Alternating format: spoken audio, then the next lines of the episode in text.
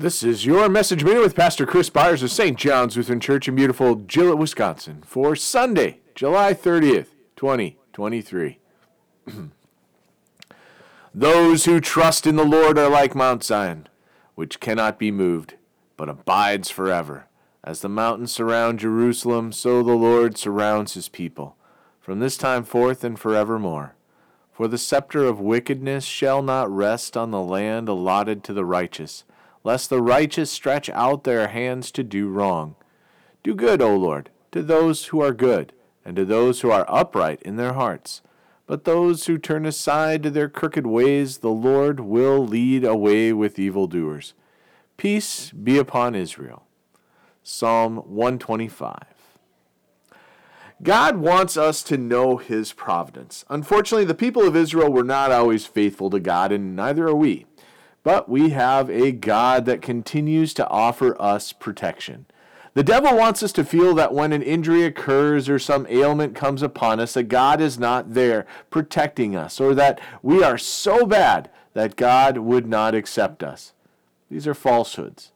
This does not mean that we will never meet injury or ailment, partially because until our Lord returns, sin will always be a part of us but also because sin is a part of creation.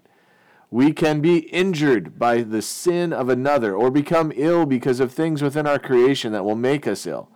We will live in a world we live in a world that is fallen, but we can stand on the promise that it will one day be restored.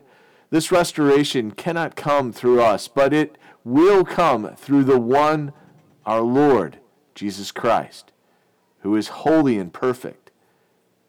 Creation cries out for his coming, and we sing with joy in the promise that he brings. Our calling is to seek to serve him as best as we can and know that restoration will come as we are ushered into the new heavens and the new earth.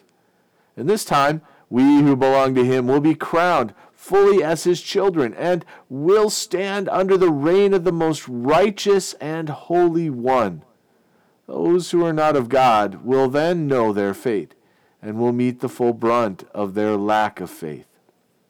We should not desire this for anyone, but, but be thankful because we'll be spared as we seek to share this truth with all who will hear. And this truth, even, even in the midst of chaos, we can know peace. Let us pray.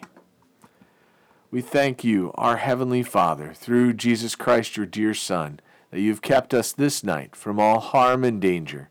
We ask you to protect us this day also from sin and every evil, that in all we do today we may please you. For into your hands we commend ourselves, our bodies and souls, and all that is ours. Let your holy angel watch over us, that the wicked foe have no power over us. Amen.